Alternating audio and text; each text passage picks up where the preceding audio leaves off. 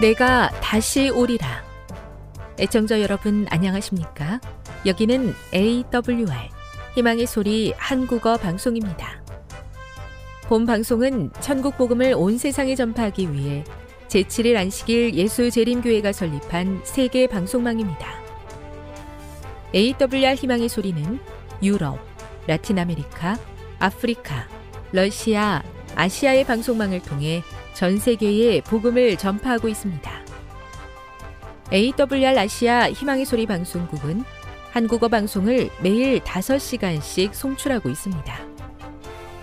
희망의 소리 방송은 인터넷과 스마트폰을 통해서도 언제나 청취하실 수 있습니다. 들으실 수 있는 인터넷 주소는 awr.org입니다. 유튜브로는 AWR 코리아로 검색하시면 됩니다.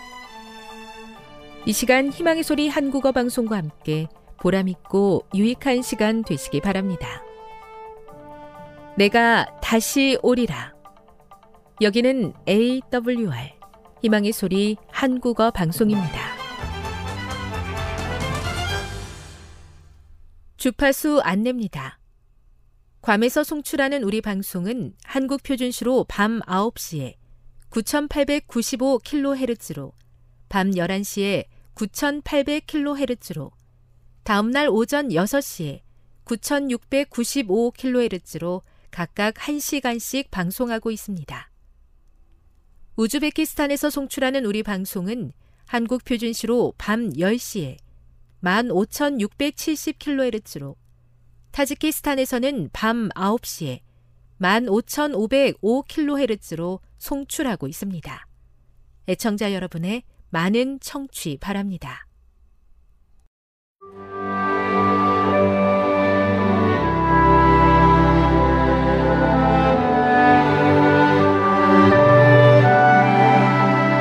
읽어주는 교과 둘째 날 7월 11일 월요일 쓴 물 이스라엘 자손의 온 회중이 여호와의 명령대로 신 광야에서 떠나 그 노정대로 행하여 르비딤의 장막을 쳤으나 백성이 마실 물이 없는지라. 출애굽기 17장 1절. 하나님께서는 우리가 원하는 모든 것을 다 주지는 않으실 것이다. 단 우리에게 필요한 모든 것을 주실 것이라고 기대할 수는 있지 않겠는가? 우리 생각에 필요한 것이 아니라 하나님께서 보시기에 우리에게 정말로 필요한 것들 말이다. 광야를 지나는 이스라엘 백성들에게 꼭 필요한 것은 바로 물이었다. 하나님께서는 그들로 하여금 구름 가운데 홍해를 건너게 하신 후에 사흘 동안 물이 없는 뜨거운 사막을 통과하게 하셨다. 물을 발견하는 것이 대단히 중요한 사막에서 그들이 얼마나 간절했을지 이해할 만하다. 그들은 그토록 갈망하던 물을 언제 얻게 될 것이었는가? 하나님께서는 그들을 어디로 인도하셨는가? 구름 기둥은 마침내 그들을 물이 있는 마라로 인도했다. 그들은 분명 흥분했을 것이다. 하지만 물을 맛본 순간 너무 써서 즉시 내뱉고 말았다. 백성이 모세에게 원망하여 이르되 우리가 무엇을 마실까 하매 그런 일이 있은 지 며칠 후에 하나님께서는 다시 한번 같은 상황으로 그들을 이끄셨다. 하지만 이번에는 전혀 물이 없는 곳에 멈추게 하셨다. 출애굽기 15장 22에서 27절과 17장 1에서 7절을 읽어보라. 하나님께서는 마라와 르비딤에서 당신 자신에 관하여 이스라엘 백성에게 무엇을 나타내 보이셨는가? 그들은 어떤 교훈을 배워야 했는가? 교훈입니다. 하나님께서 이스라엘 백성을 마라와 르비딤으로 인도하신 것은 그들로 하여금 전적으로 그분을 신뢰하는 법을 배우게 하고자 하심이었다. 묵상. 출애굽기 17장 7절을 읽어 보십시오. 르비딤에서 이스라엘 백성들은 어떤 질문을 했습니까? 그대 또한 같은 질문을 했던 적이 있습니까? 하나님께서 그대가 필요로 하는 것을 허락하신 후에 어떻게 느꼈으며 어떤 교훈을 얻었습니까? 그가 그곳 이름을 마사 또는 무리바라 불렀으니 이는 이스라엘 자손이 다투었으며 또는 그들이 여호와를 시험하여 이르기를 여호와께서 우리 중에 계신가 안 계신가 하였음이더라. 출애굽기 17장 7절. 이스라엘 백성들은 자신들에게 필요한 것이 눈앞에 보이지 않자 그들 가운데 함께 하시는 하나님의 존재를 의심했습니다. 하지만 하나님께서는 그들의 필요를 채우시기 위해 이미 준비하고 계셨습니다. 하나님께서는 오늘도 우리에게 꼭 필요한 것을 주시기 위해 준비하고 계십니다. 그러므로 우리는 주실 줄로 믿고 구할 뿐 아니라 하나님의 계획을 앞서가지 않도록 조심해야 합니다. 적용. 우리에게 꼭 필요한 것을 가장 좋은 때에 주시는 하나님을 경험해 보셨나요? 원하는 것을 얻지 못해 낙심해 있는 사람들에게 어떤 도움을 줄 수 있을까요? 영감의 교훈입니다. 해결책을 주시는 하나님. 자신의 생애를 하나님의 지도와 그분을 섬기는 일에 완전히 바치는 사람들은 그분께서 돌봐주시지 않는 어떤 처지에 결코 놓이지 않을 것이다. 우리가 어떤 경우에 처하든지 그분의 말씀을 행하는 자들이 될 것 같으면 우리는 우리의 길을 지도해 주시는 인도자를 갖게 된다. 우리가 아무리 난처한 문제를 가지고 있을지라도 우리에게는 확실한 상담자가 있다. 치료봉사 249 내가 원하는 것을 내가 원하는 때 얻지 못하면 하나님의 선하심을 의심하는 연약한 믿음을 불쌍히 여겨 주시옵소서. 보이지 않으나 이미 가장 좋은 것을 준비하고 계신 하나님의 선하심을 항상 기억하며 살게 해 주시옵소서.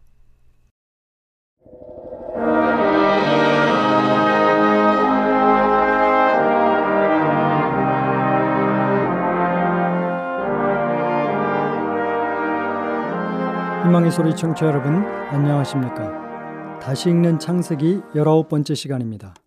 오늘은 바벨탑이란 주제의 제목 말씀을 나누겠습니다. 홍수를 전후로 해서 인류에게 두 번의 기회가 주어졌습니다. 첫 번째는 아담과 그의 자손에게 주어졌고 두 번째는 노아와 그의 자손에게 기회가 주어졌습니다. 그러나 아담의 자손과 노아의 자손은 같은 길을 걸어갔습니다.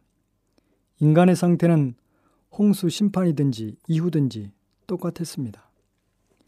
죄의 씨를 물려받은 인류는 하나님이 주신 기회를 번번이 탕진하고 개가 자기의 토한 것을 다시 먹는 것처럼 똑같은 길에 빠져들었습니다.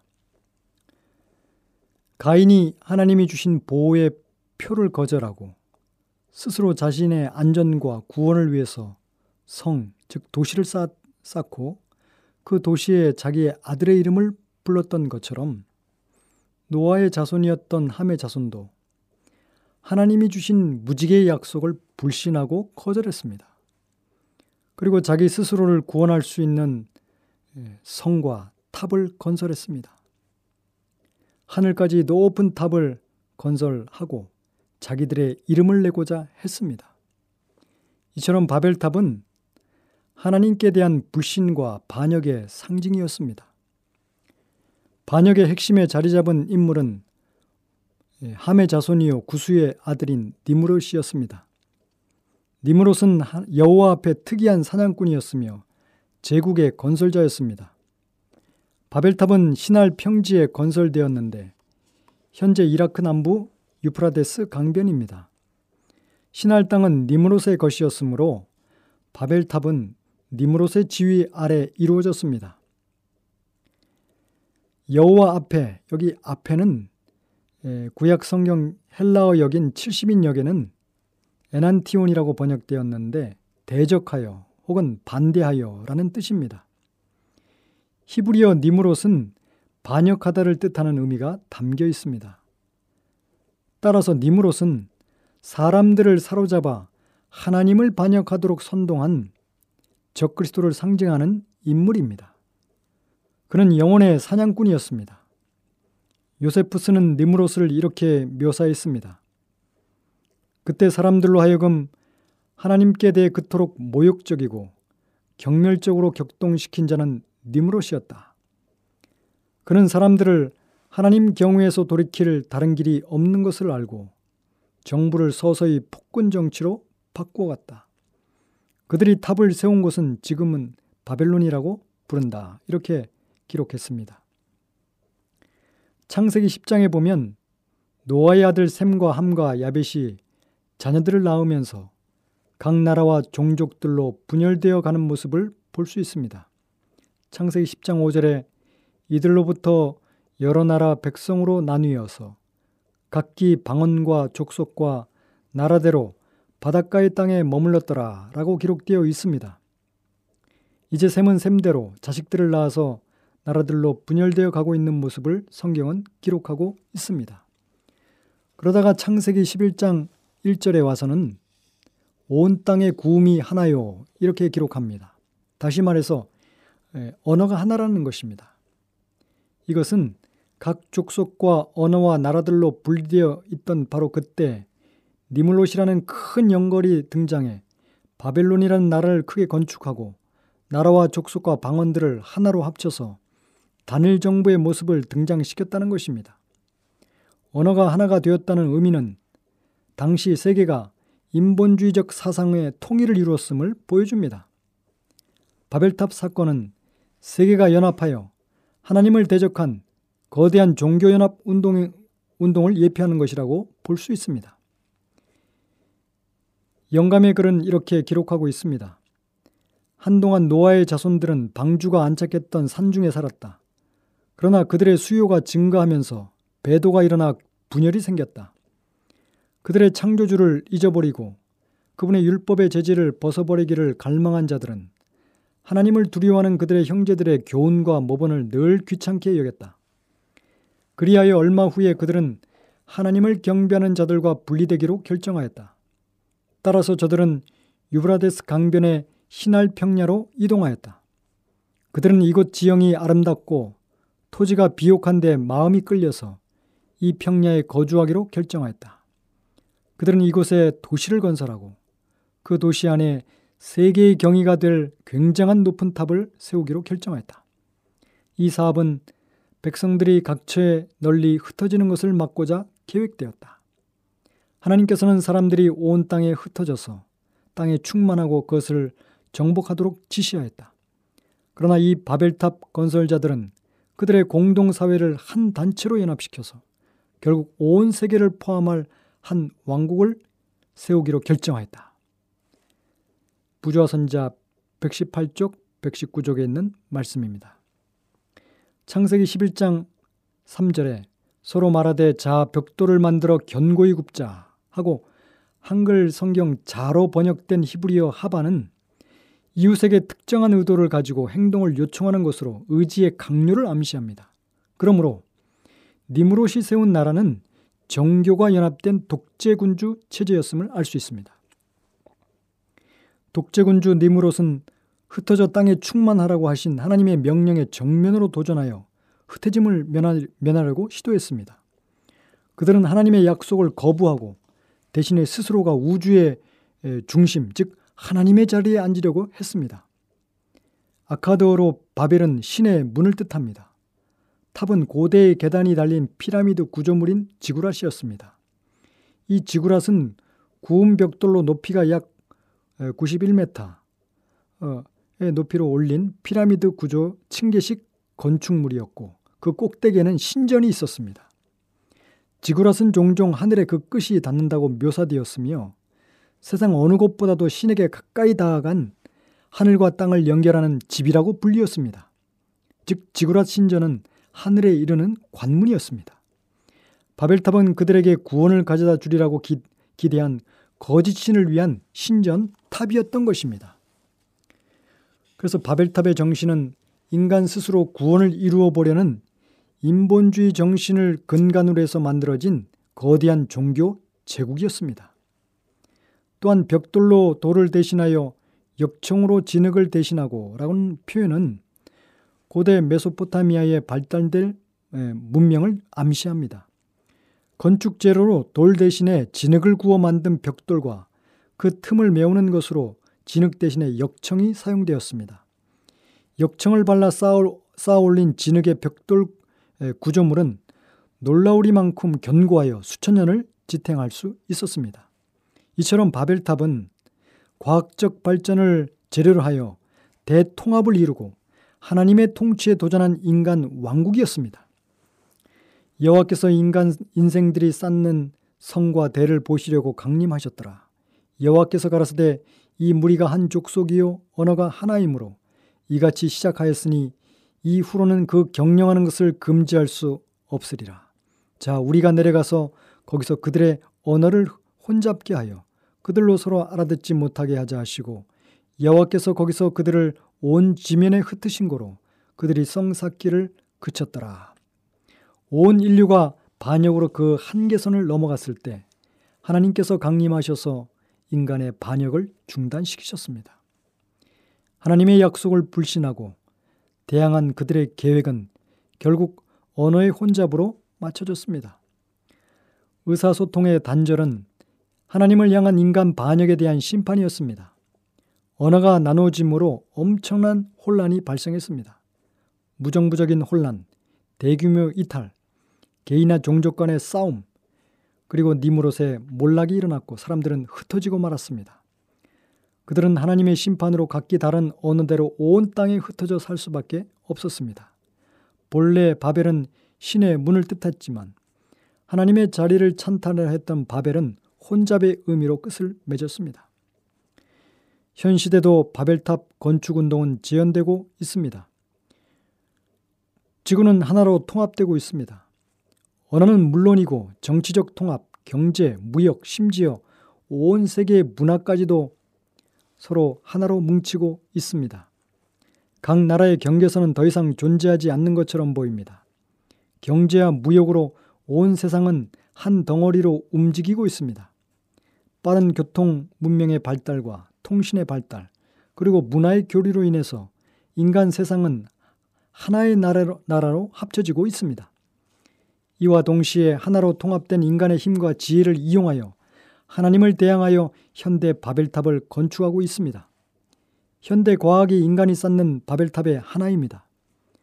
과학자들은 DNA 연구를 통해서 인간들이 스스로 생명을 연장시킬 수 있으며 질병으로부터 해방되어 영원히 살 수 있는 가능성이 열렸다고 장담을 하고 있습니다.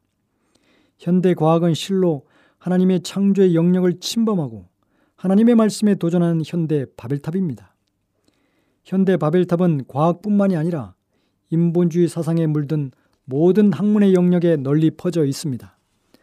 그러나 현대 바벨탑의 가장 직접적인 성취는 종교의 영역에서 일어나고 있습니다. 종교 통합 운동과 더불어 말씀이 아닌 인간이 만든 거짓 이론에 기초한 거대한 영적 바벨탑이 서고 있습니다. 영감의 글은 이렇게 말씀하고 있습니다. 우리 시대에도 탑의 건설자들이 있다. 무신론자들은 성경의 과학적 추론으로 학설을 만들고 하나님의 계시된 말씀을 배쳐간다.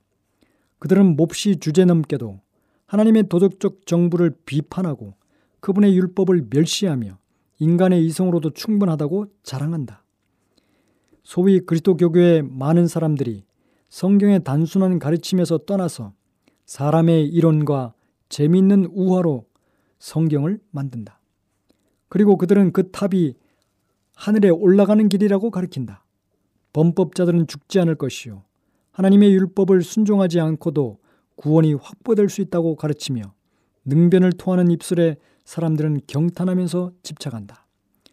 그리스도를 따라 놀아가고 공헌하는 사람들이 하나님의 표준을 받아들인다면 그들 가운데 연합이 있을 것이다. 그러나 인간의 지혜가 그분의 거룩한 말씀 위에 높임을 받는 한 분열과 분쟁이 있을 것이다. 상이한 신주와 교파로 이루어진 작금의 혼란은 바벨론이라는 말로 적절히 묘사되어 있는데 이어는 그 용어를 세상을 사랑하는 마지막 때 교회에 적용한다. 부조화 선자 123쪽, 124쪽에 있는 말씀입니다. 하나님께 대한 반역과 인본주의적인 정신의 입각에서 만든 모든 인간의 거짓 이론이 현대 바벨탑입니다.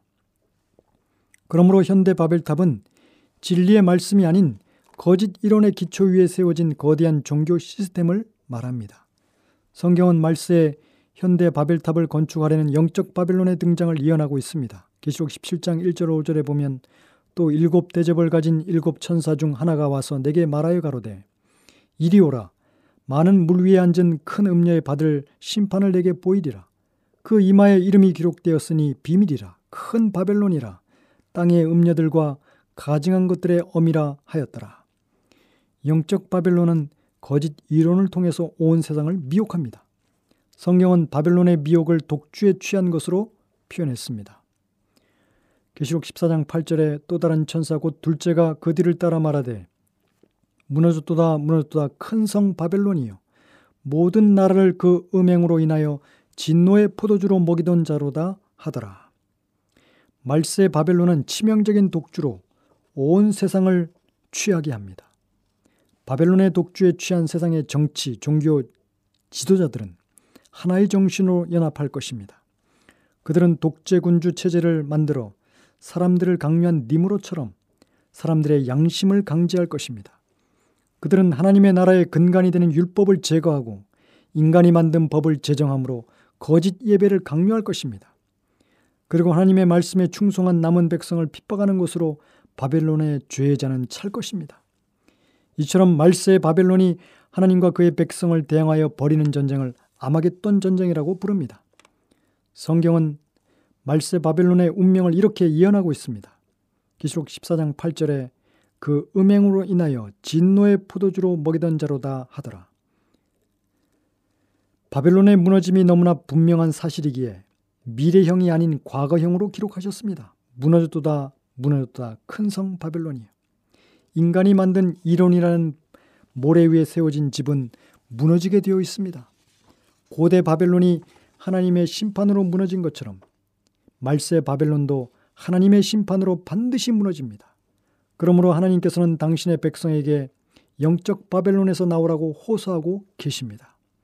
또 내가 들으니 하늘로서 또 다른 음성이 나서 가로되 내 백성아 거기서 나와 그의 죄에 참여하지 말고 그의 받을 재앙들을 받지 말라고 계시록 18장 1절 4절에 말씀하고 있습니다.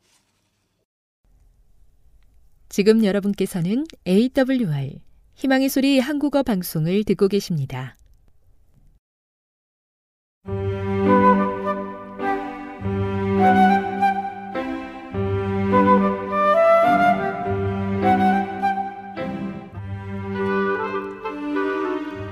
늘 주님이 함께하여 주심에 감사하는 마음으로 이 시간 건강한 생활의 지혜 준비했습니다. 오늘은 거룩한 의분에 대해서 알아보도록 하겠습니다.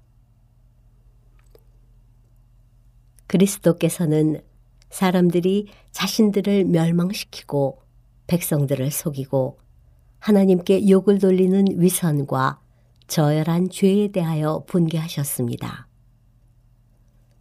제사장들과 관원들의 그럴듯한 기만적인 논법 가운데에서 그분은 사탄의 대리자들의 공작을 간파하셨습니다.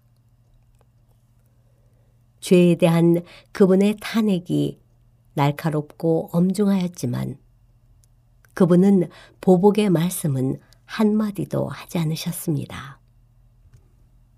그분은 흑암의 왕자에 대하여 거룩한 의분을 가지셨으나 분노한 기분을 나타내지 않으셨습니다.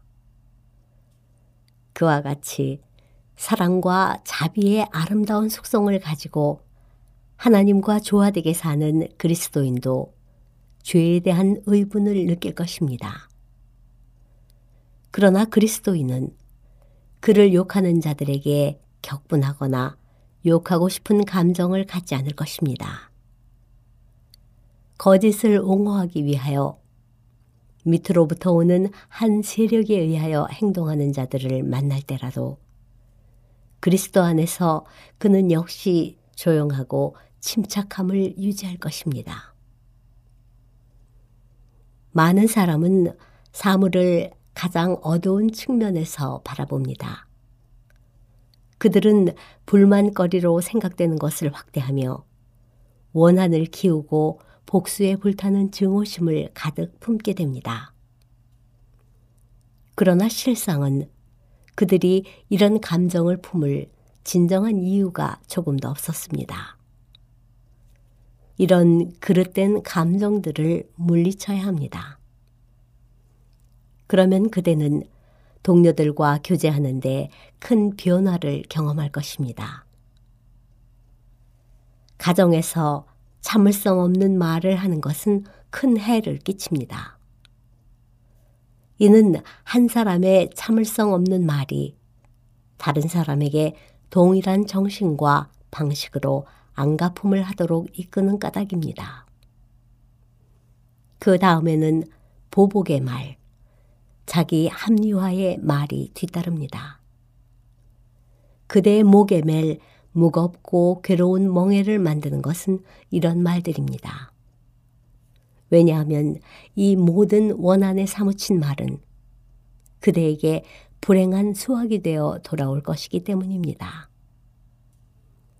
거친 말이 귀를 통하여 마음을 해치고 영혼의 가장 최악의 격정들을 불러일으키고 남녀들로 하여금 하나님의 계명을 범하도록 유혹합니다. 말은 심어진 씨앗과 같습니다. 많은 가족들 가운데 나쁜 조심성 없는 말들을 하는 습관이 행해지고 있습니다.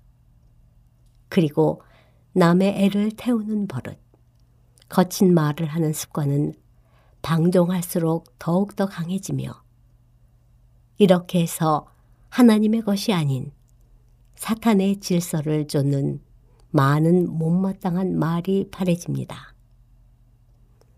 결코 격정에 불타는 말을 해서는 안 됩니다. 그것들이 하나님과 거룩한 천사들이 볼 때에는 일종의 욕설이기 때문입니다. 아이의 생애 중 초기 3년간 이기적이고 고를 내며 제 고집대로 하도록 두면 그를 유익한 훈육에 복종시키기가 어려울 것입니다. 그의 성질은 삐뚤어져서 제 고집대로 하길 좋아하고 부모의 지도를 언짢게 여깁니다. 이런 악한 경향들은 아이가 자람과 더불어 자라나며 마침내 어른이 되었을 때 지독한 이기심과 자제력의 결연은 우리 땅에 횡행하고 있는 악에 그를 속수무책이 되게 만듭니다. 하나님께서는 어린이들에게 부드러운 관심을 갖고 계십니다. 그분은 그들이 매일 승리를 얻기 원하십니다. 우리 모두는 자녀들이 승리자가 되도록 조력해야 합니다. 식구가 그들을 노엽게 만들지 않도록 해야 합니다. 그대의 자녀들이 분노를 일으킬 성격의 행동과 말을 하지 말아야 합니다. 그렇지만 그들이 잘못할 때에는 신실하게 훈육을 받고 교정을 받게 하되 결코 분노한 상태에서는 하지 말아야 합니다. 어떤 부모는 자녀들 앞에서 참지 못하여 분노를 나타내면서도 왜 그 아이를 통제하기가 그토록 어려운지 의아해 합니다. 하지만 무엇을 기대할 수 있겠습니까? 어린이들은 모방하는 데 빠르며 분노를 터뜨리는 부모가 가르친 교훈들을 실천에 옮기고 있는 것에 불과합니다. 그대는 회초리로 자녀를 체벌해야 할 필요가 있을지도 모릅니다. 가끔 그런 일이 필요합니다.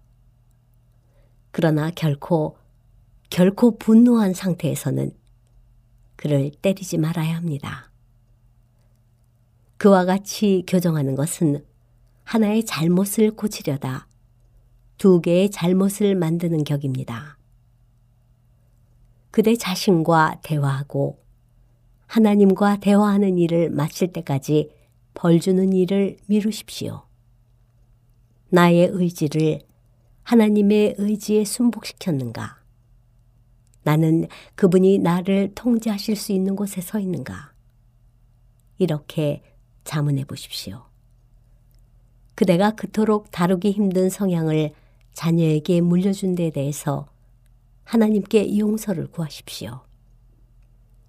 제멋대로 행하는 자녀를 그대뿐만이 아니라 하늘 아버지께로 더욱 가까이 다가가게 만들 방식으로 다룰 수 있는 지혜를 달라고 그분께 구하십시오. 격한 감정을 표출하는 것은 생명을 위태롭게 합니다. 많은 사람이 경노와 격정을 터뜨리다가 죽습니다.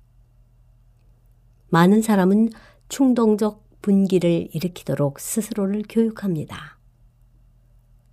하려고만 한다면 그들은 이것을 예방할 수 있지만 그릇된 행동 노선을 극복하는 데는 의지력이 필요합니다.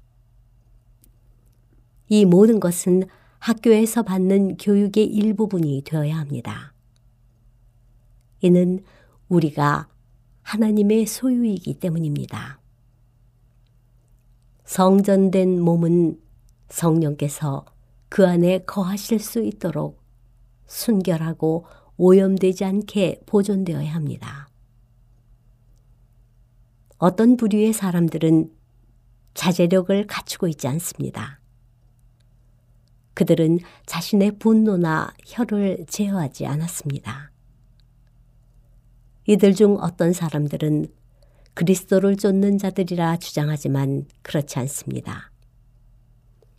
예수님은 그들에게 이런 모본을 조금도 보여주지 않으셨습니다.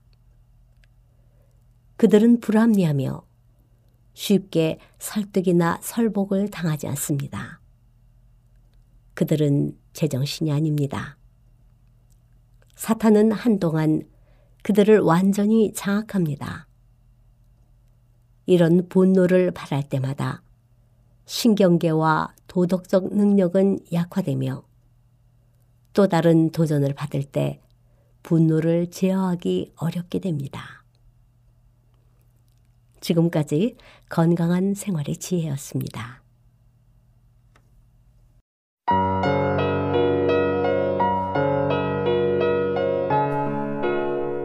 요한복음 1장 1절 말씀이 육신이 되시다.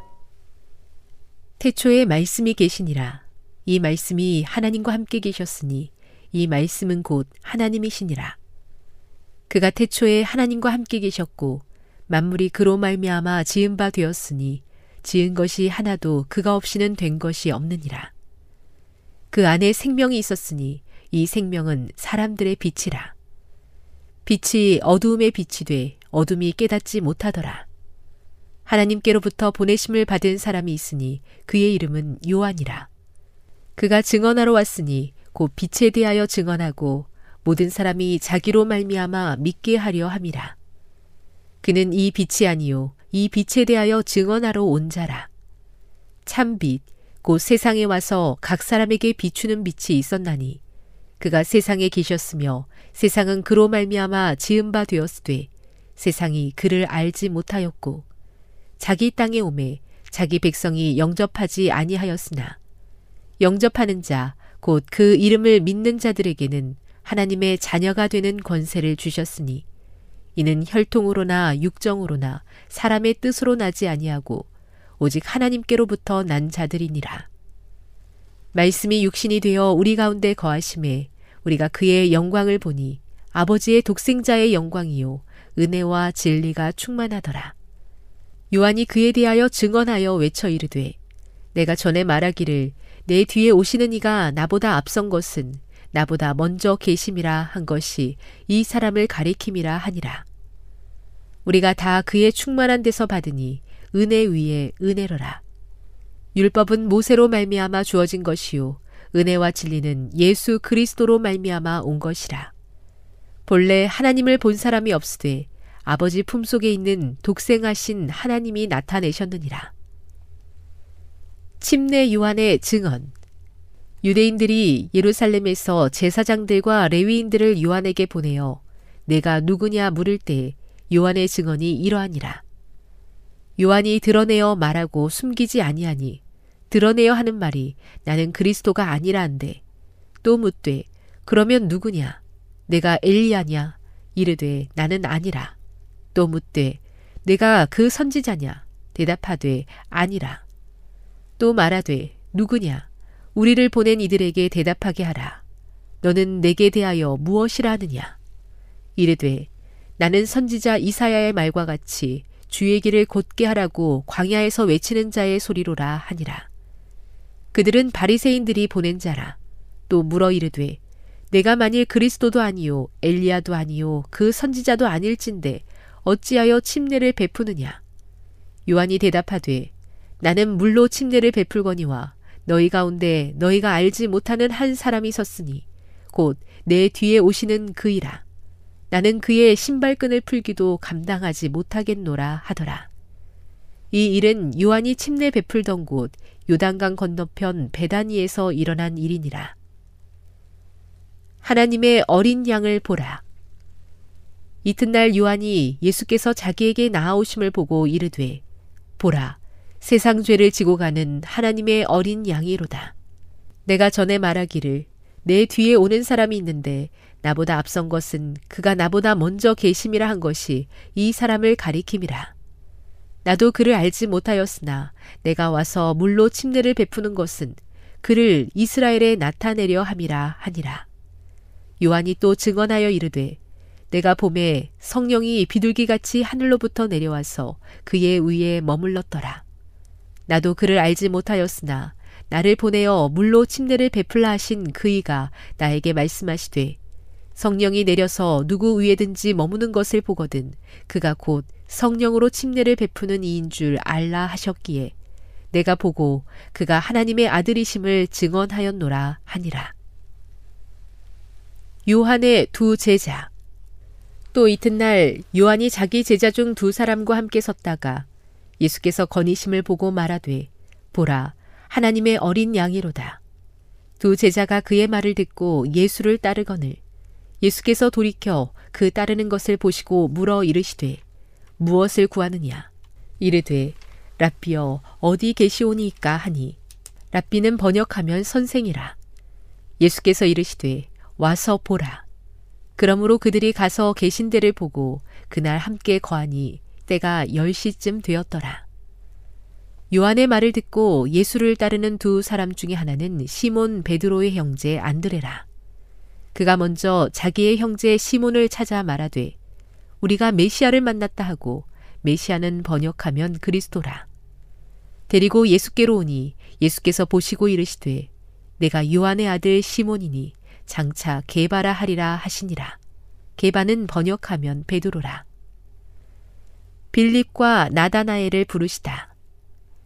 이튿날 예수께서 갈릴리로 나가려 하시다가 빌립을 만나 이르시되 나를 따르라 하시니 빌립은 안드레와 베드로와 한 동네 베세다 사람이라. 빌립이 나다나엘을 찾아 이르되 모세가 율법에 기록하였고 여러 선지자가 기록한 그 일을 우리가 만났으니 요셉의 아들 나사렛 예수니라. 나다나엘이 이르되 나사렛에서 무슨 선한 것이 날 수 있느냐? 빌립이 이르되 와서 보라 하니라.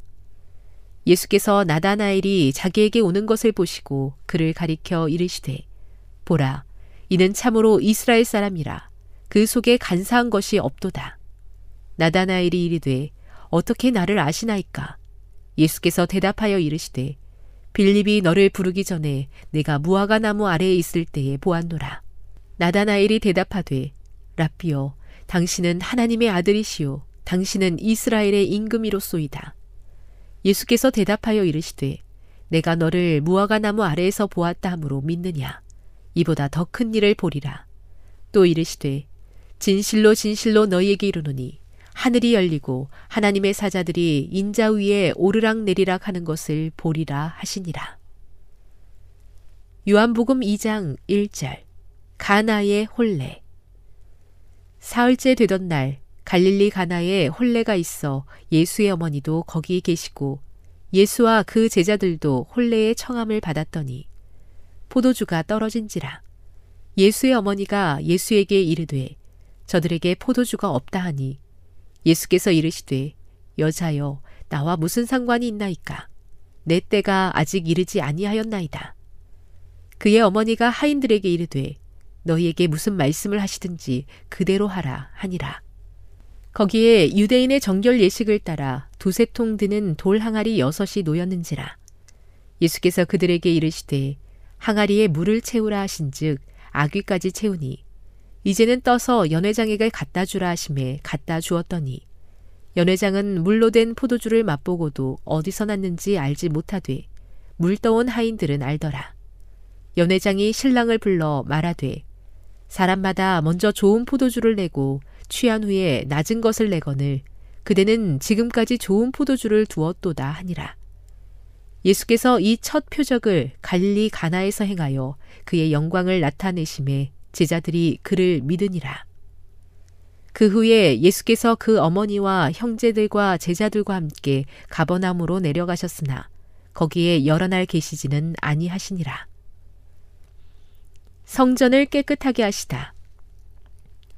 유대인의 유월절이 가까운지라 예수께서 예루살렘으로 올라가셨더니 성전 안에서 소와 양과 비둘기 파는 사람들과 돈 바꾸는 사람들이 앉아 있는 것을 보시고 노끈으로 채찍을 만드사 양이나 소를 다 성전에서 내쫓으시고 돈 바꾸는 사람들의 돈을 쏟으시며 상을 엎으시고 비둘기 파는 사람들에게 이르시되 이것을 여기서 가져가라. 내 아버지의 집으로 장사하는 집을 만들지 말라 하시니 제자들이 성경 말씀에 주의 전을 사모하는 열심이 나를 삼키리라 한 것을 기억하더라. 이에 유대인들이 대답하여 예수께 말하기를 내가 이런 일을 행하니 무슨 표적을 우리에게 보이겠느냐. 예수께서 대답하여 이르시되 너희가 이 성전을 헐라 내가 사흘 동안에 일으키리라. 유대인들이 이르되 이 성전은 46년 동안에 지어졌거늘 내가 3일 동안에 일으키겠느냐 하더라. 그러나 예수는 성전된 자기 육체를 가리켜 말씀하신 것이라. 죽은 자 가운데서 살아나신 후에야 제자들이 이 말씀하신 것을 기억하고 성경과 예수께서 하신 말씀을 믿었더라. 예수는 사람의 마음속을 아신다. 6월절에 예수께서 예루살렘에 계시니 많은 사람이 그의 행하시는 표적을 보고 그의 이름을 믿었으나 예수는 그의 몸을 그들에게 의탁하지 아니하셨으니 이는 친히 모든 사람을 아심이요. 또 사람에 대하여 누구의 증언도 받으실 필요가 없었으니 이는 그가 친히 사람의 속에 있는 것을 아셨음이니라.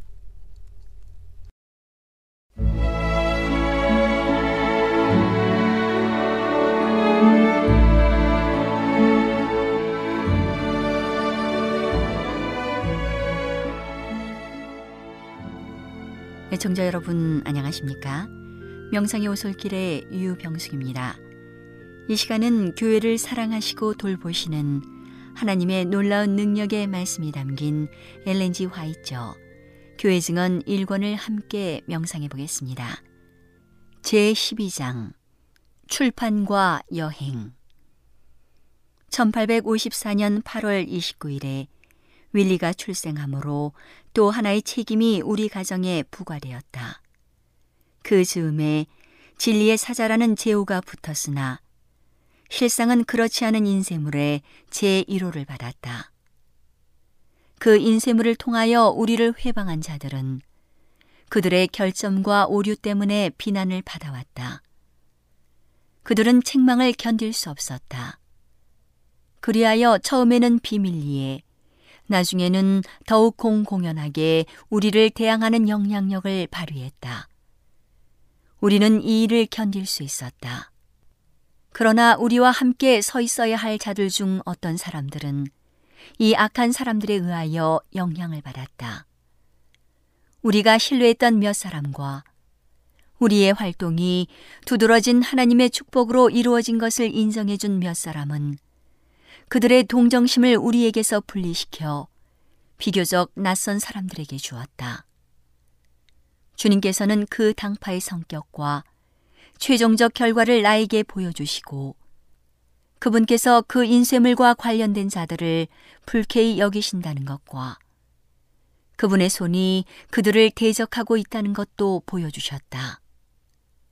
비록 그들이 한동안 번영하는 것처럼 보이고 몇 명의 정직한 사람들이 기만 당하고 있는 것처럼 보일지라도 진리는 마침내 승리할 것이며 모든 정직한 영혼들은 그들을 사로잡고 있는 기만에서 벗어나고 악한 자들의 영향에서 분명히 나올 것이었다. 하나님의 손이 그들을 대적하고 있으므로 그들은 반드시 몰락하게 된다. 다시 남편의 건강이 매우 나빠졌다. 그는 기침과 폐 통증으로 어려움을 당했으며 신경 조직은 극도로 쇠약해졌다. 그의 정신적 근심, 로체스터에서 졌던 부담, 사무실에서의 활동, 가족의 질병과 죽음, 동력자들에게서 마땅히 얻었어야 할 동정의 결핍, 설상 가상으로 부과된 여행과 설교 등은 그의 힘으로 견디기에는 너무 벅찬 것들이었다. 그리하여 그는 신속하게 폐병 환자의 무덤 속으로 내려가고 있는 것처럼 보였다. 그것은 우울과 흑암의 시간이었다. 때때로 몇 줄기의 빛이 두꺼운 구름을 헤치고 우리에게 약간의 소망을 주었다. 그렇지 않으면 우리는 절망 가운데 빠져버렸을 것이다. 때로는 하나님께서 우리를 버리신 것처럼 보였다. 메신저라는 그 당은 우리들에 관하여 온갖 종류의 거짓말을 꾸몄다. 다음과 같은 시편 기자의 말이 때때로 마음에 강하게 느껴졌다. 행악자를 인하여 불평하여 하지 말며 불의를 행하는 자를 투기하지 말지어다. 저희는 풀과 같이 속히 배임을 볼 것이며 푸른 채소같이 쇠잔할 것이미로다. 그 인쇄물의 기자들 중 몇 사람은 나의 남편의 연약함에 대하여 승리의 기쁨을 나타내고 하나님께서 그를 돌보심으로 그를 제거해 주실 것이라고 말했다. 그러나 나의 남편이 이것을 읽을 때 믿음이 되살아나서 내가 죽지 않고 살아서 여호와의 행사를 선포하리로다라고 부르짖었다. 가장 짙은 구름이 우리를 가두어 버리는 것처럼 보였다. 경건을 공언하는 악한 자들은 사탄의 명령 아래 거짓말을 꾸미고 우리를 대적하여 그들의 세력을 퍼뜨리기 위하여 분주하였다. 만일 하나님의 사업이 우리 손에만 맡겨져 있었다면 우리는 틀림없이 떨었을 것이다. 그러나 그 사업은 내 손에서 빼앗을 자가 없다라고 말씀하실 수 있는 분의 손 안에 있었다. 우리는 예수님께서 살아계셔서 통치하신다는 것을 깨달았다. 우리는 주님 앞에서 다음과 같이 말할 수 있었다. 그 사업은 주님의 것입니다. 또한 주님께서는 그 사업에서 우리가 담당한 몫을 수행해 온 것이 우리의 선택이 아니고 주님의 명령에 의한 것임을 아십니다.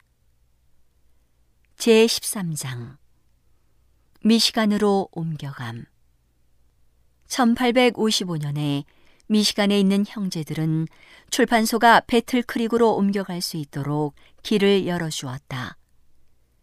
그 당시에 나의 남편은 2천불 내지 3천불 정도의 빚을 지고 있었다. 그가 가지고 있는 서적들 외의 모든 것이 서적의 출고 장부에 올라 있었지만 그중 어떤 것들은 책값을 받을 수 있을 것인지 의심되었다. 사업은 분명히 중단될 것처럼 보였으며 출판물의 주문도 매우 적고 빈약하였다. 그러므로 그는 빚을 진 채 죽지 않을까 염려하였다. 미시간에 있는 형제들은 대지를 구하고 건물을 짓는데 우리를 도와주었다. 그리고 그 증서는 나의 명의로 되었기 때문에 나는 남편이 죽은 후 그것을 임의로 처분할 수 있었다. 그 당시는 슬픔이 많은 시절이었다. 나는 새 아이들이 미국의 아버지 없는 아이들이 되지 않을까 하고 염려했다. 다음과 같은 생각들은 나를 압도했다.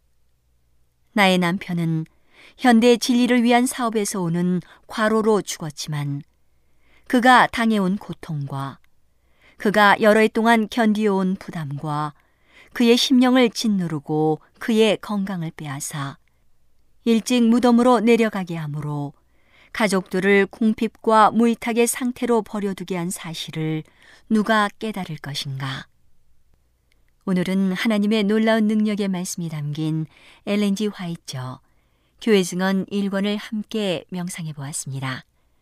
명상의 오솔길이었습니다.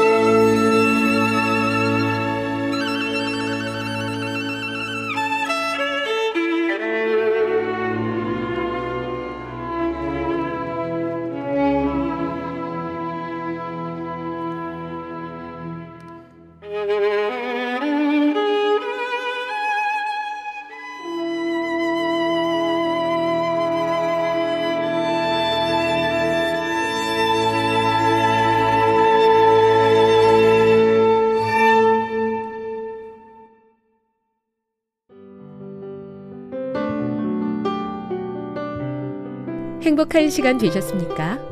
지금까지 여러분께서는 AWR 희망의 소리 한국어 방송을 청취하셨습니다. 방송을 청취하시고 문의를 원하시는 분은 우편번호 02461 대한민국 서울시 동대문구 이문로 1길 11 희망의 소리 방송부 앞으로 편지나 엽서를 보내주시거나 지역번호 02-3299-5296에서 8번으로 전화 주시기 바랍니다. 지금까지 함께 해주신 애청자 여러분들께 감사드립니다. 애청자 여러분, 다음 이 시간까지 하나님 안에서 늘 평안하십시오. 감사합니다. 내가 다시 오리라. 여기는 AWR 희망의 소리 한국어 방송입니다.